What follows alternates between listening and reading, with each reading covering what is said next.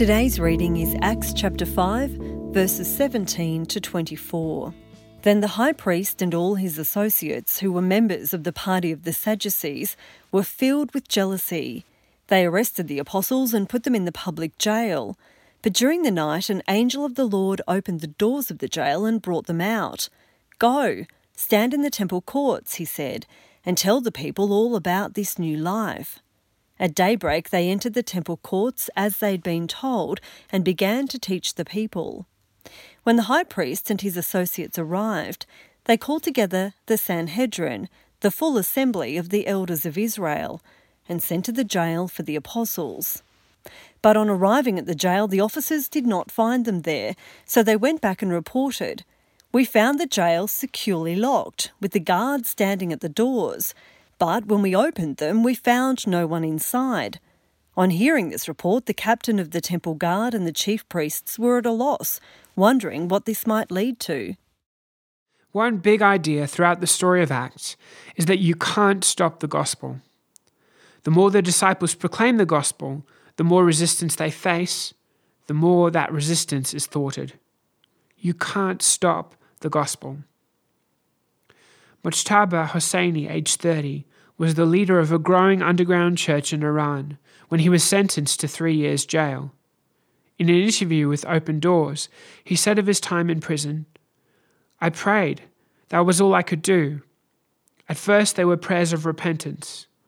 I thought God was punishing me for my mistakes by putting me in prison.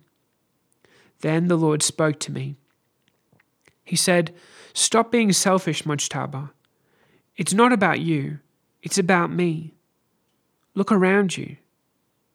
For the first time since being jailed, he began to truly look at people, attempting to see them as God did. I saw poor people, people who had committed the worst crimes, people that felt so alone. Mojtaba began to share the gospel with inmates, but didn't have a Bible. Fortunately, the local imam was so impressed by the Christian's commitment to God that he began to smuggle in printouts from the Bible disguised as English lessons.